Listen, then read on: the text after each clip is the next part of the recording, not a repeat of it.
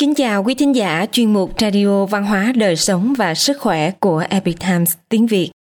Hôm nay chúng tôi hân hạnh gửi đến quý vị bài viết của tác giả Hoài Nhẫn Nhẫn có nhan đề Hậu quả đáng sợ vì cố chấp diệt Phật, bị phanh thây liên lụy ngũ tộc. Bài viết được dịch giả Sương Sương chuyển ngữ từ bản gốc của Epic Times Hoa ngữ. Mời quý vị cùng lắng nghe. Vào triều đại Bắc Ngụy thời Thái Vũ Đế Thác Bạc Đảo, vì xảy ra sự kiện quốc thư mà dậy lên một cơn sóng gió động trời. Lúc ấy những người chấp bút đều bị cuốn vào vòng xoáy. Từ đồ Thôi Hạo bị tru di ngũ tộc. Những người thân cận cũng bị liên lụy mất mạng. Thế nhưng người cùng chấp bút là Trung Thư Thị Lan Cao Doãn lại có thể bảo toàn tính mệnh và được trọng dụng. Vậy nguyên nhân gì khiến cho vận mệnh của họ khác nhau một trời một vực như vậy? Thôi Hạo, tự bá thâm, là hậu duệ của Thanh Hà Thôi Thị, một danh gia vọng tộc ở Thanh Hà. Vào cuối thời Tấn, tổ tiên của ông tránh loạn đến Lũng Hữu, rồi làm quan ở Tây Lương và Bắc Lương. Thôi Hạo bản tính nhanh nhạy, giỏi mưu đồ tính toán, từ nhỏ đã hiếu học, nghe nhiều biết rộng. Kinh sử và các trước tác của Bách Gia, ông đều đọc nhiều và có thể hiểu biết rộng rãi. Ông cũng đặc biệt yêu thích nghiên cứu thiên tượng âm dương, tinh thông nghĩa lý. Thôi Hạo với tài năng xuất chúng, người thời bấy giờ khó có ai theo kịp. Vào triều đại Bắc Ngụy, Thôi Hạo từng bước thăng quan, năm 20 tuổi đã nhậm chức thông trực lang, rồi thăng đến chức tư đồ, một trong tam công, chủ quản việc giáo hóa. Minh Nguyên Đế và Thái Vũ Đế nhà Bắc Ngụy đều rất trọng dụng ông. Thôi Hạo có tài thao lược, ông ta tự so sánh với Trương Lương, lại tự khen hơn hẳn Trương Lương trong việc xét soát những chuyện xưa cũ. Thôi Hạo tự cho rằng lịch thư mà mình chế tác chính xác hơn so với cổ nhân, có thể làm lợi cho quốc gia, lưu danh vạn đời, vượt qua cả tam hoàng ngũ đế. Thôi Hạo yêu thích đạo thuật, không thích lời giảng của lão Trang, Trang Tử, chê trách Phật lý là thuyết trống rỗng hoang đường. Phu nhân của ông ta là Quách Thị thì một lòng hướng Phật, thường xuyên tụng đọc kinh Phật. Bản thân Thôi Hạo không tính Phật, nhìn thấy thê tử đọc kinh Phật liền nổi giận. Hơn nữa còn đem kinh Phật của thê tử đốt thành tro, đem vứt vào nhà xí mới dừng tay. Em trai của Thôi Hạo là Thôi Mô, là một người thành tâm tín Phật, vô cùng cung kính. Hãy nhìn thấy tượng Phật đều kính lễ quỳ lạy và thường bị Thôi Hạo chế giễu. Minh Nguyên Đế yêu thích âm dương thuật số, lệnh cho Thôi Hạo bóc quẹ các hung. Kết quả có nhiều ứng nghiệm, nhờ đó đã đánh thắng nhiều trận. Bởi vậy Minh Nguyên Đế đối với Thôi Hạo rất nể trọng. Bản thân Thôi Hạo không tính Phật, thường phỉ bán Phật Pháp bên tai Minh Nguyên Đế. Vào năm Thái Bình Chân Quân thứ sáu, tức năm 445, cây ngô tạo phản, quan trung rối loạn, Thái Vũ Đế chinh phạt về phía Tây đến Trường An. Do quan lại phát hiện trong một ngôi chùa ở Trường An có vũ khí như cung, nỏ, mâu và thuẫn. Thái Vũ Đế cho rằng đây là những vũ khí mà sa môn, chỉ người xuất gia tu hành cất giữ để thông đồng với cái ngô làm hại bách tính. Sau khi xem xét tài sản và sổ sách của ngôi chùa, ông phát hiện có rất nhiều dụng cụ chân cất rượu. Của cải nhà giàu gửi gắm có đến hàng vạn. Còn phát hiện ngôi chùa có nhiều ám thất, dùng để cùng con gái nhà giàu dâm loạn. Loại hành vi bừa bãi trái phép của những người tu hành này khiến cho Thái Vũ Đế vô cùng phẫn nộ. Lúc đó, Thôi Hạo thừa cơ góp lời kiến nghị tru sát Sa môn ở Trường An và thiêu hủy tượng Phật. Khi ấy, thầy dạy của Thôi Hạo là Khấu Khiêm cũng có mặt ở trong đoàn. Ông hết lời tranh luận và khuyên can Thôi Hạo. Nhưng Thôi Hạo từ đầu đến cuối không nghe theo. Cuối cùng Khấu Khiêm phải nói lời cảnh cáo nghiêm khắc với Thôi Hạo. Người bây giờ khăng khăng cố chấp thúc đẩy diệt Phật, không đến mấy năm nữa sẽ dẫn đến báo ứng mất mạng và diệt môn. Thái Vũ Đế nghe theo ý kiến của Thôi Hạo.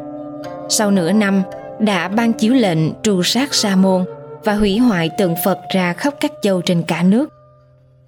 Một tháng sau khi Thái Vũ Đế xa giá về đến Trường An, một tòa tháp 5 tầng trong nội thành Hàm Đan ở Nghiệp Thành đã bị phá hủy, tạo thành kiếp nạn diệt Phật nổi tiếng trong lịch sử. Bốn năm sau, Thôi Hạo phụng mệnh đứng đầu việc biên soạn quốc thư, làm thành bộ quốc thư gồm 30 quyển. Ông ta tiếp nhận lời nịnh bợ của đám trước tác Lan Mẫn Trạm, làm chức quan viết sử, vùng tay quá tráng chi tiêu 300 vạn đồng, cho xây dựng một bãi đá bên cạnh đại lộ, cách cung thành ba dặm về phía đông. Trên đó khắc quốc thư và ngũ kinh do ông ta chú thích để khoe khoang bút sử của mình. Khi đó Trung Thư Thị Lan Cao Doãn là người cùng tham gia biên soạn quốc thư biết tin. Bèn nói với trước tác Lan Tông Khâm rằng lời của đám mẫn trạm đã nói đang bay như tro bụi, chỉ sợ sẽ trở thành cái họa vạn đời của nhà họ thôi. Mà những trước tác Lan chúng ta cũng phải gặp tai ương. Bãi đá quốc thư sau khi dựng lên, người dân Bắc Ngụy nhìn thấy sự tích thiện ác của tổ tiên đều bị tường tận viết ra hết – cảm thấy thống hận Thôi Hạo vì đã phơi bày lan truyền mặt xấu của quốc gia. Như vậy là đã cấu thành tội danh, bèn thượng tấu triều đình. Kết quả Thôi Hạo bị phán tội ngũ hình, họ hàng thân thích, quan hệ thông gia vô luận xa gần, toàn bộ đều bị diệt tộc. Thôi Hạo bị nhốt trong củi, trên đường đến thành Nam, bị hơn 10 tên lính canh tiểu tiện, tưới khắp từ đầu đến chân. Ông ta không ngừng kêu gào, vang vọng các con đường. Tể tướng nhục nhã bị xử tội phanh thây, Thôi Hạo là người đầu tiên trong lịch sử. Em trai Thôi Hạo là Thôi Mô, may mắn thoát khỏi họa diệt môn.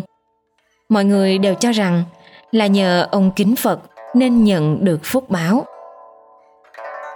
Cao Doãn lại nói Trung thư thị lang Cao Doãn cùng Thôi Hạo viết quốc thư. Vì sao ông ấy có thể may mắn thoát khỏi kiếp nạn? Cao Doãn tự là bá cung, là người huyện Điệu, quận Bột Hải, nay là huyện Cảnh, tỉnh Hà Bắc. Tổ phụ ông là Cao Thái, từng làm lại bộ thượng thư. Phụ thân Cao Thao làm thừa tướng tham quân nhưng mất sớm.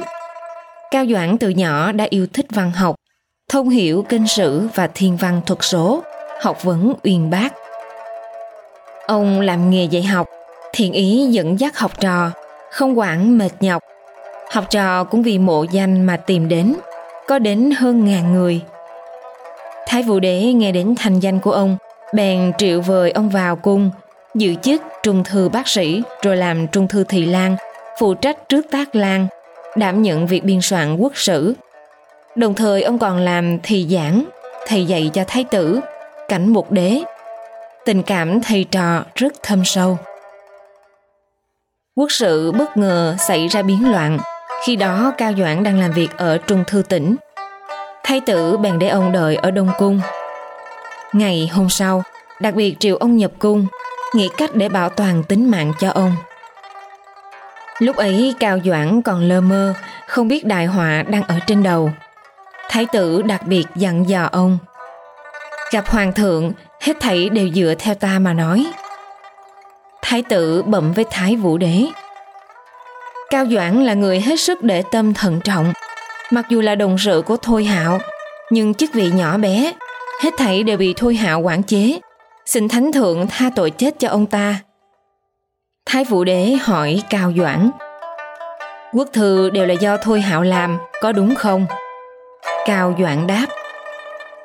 Thái Tổ Ký là do trước tác lan Đặng Uyên làm. Tiền đế ký và kim ký là thần và Thôi Hạo cùng làm. Hạo phụ trách làm tổng tài, về phần chú thích chú giải, thần làm nhiều hơn Hạo. Thái Vũ Đế giận dữ nói, cái này so với Thôi Hạo tội càng nặng, làm sao được sống? Thái tử vội vàng phản biện cho Cao Doãn. Thánh thượng thiên trang uy nghiêm, Cao Doãn vì thế mà mê loạn nói không rõ ràng. Thần đã hỏi qua ông ta, đều nói là toàn Thôi Hạo làm. Thái Vũ Đế lại hỏi Cao Doãn. Thực tình có phải như Đông Cung nói không? Cao Doãn đáp. Thần tội đáng diệt tộc, này đáng tội chết, không dám nói lời giả dối săn bậy. Vì thần làm thị giảng cho thái tử nhiều năm, cho nên điện hạ thương xót muốn xin tha mạng cho vi thần thực tế điện hạ chưa từng hỏi qua vi thần cũng không có nói như vậy nhưng điều vi thần nói đều là sự thật không dám mê loạn.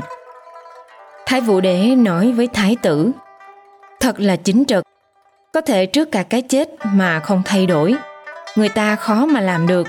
Hơn nữa đối với quân vương thành thật không dám dối lừa. Đúng là một bề tôi trung thành. Trẫm thà mất đi một người có tội, cũng phải đặc xá cho ông ta.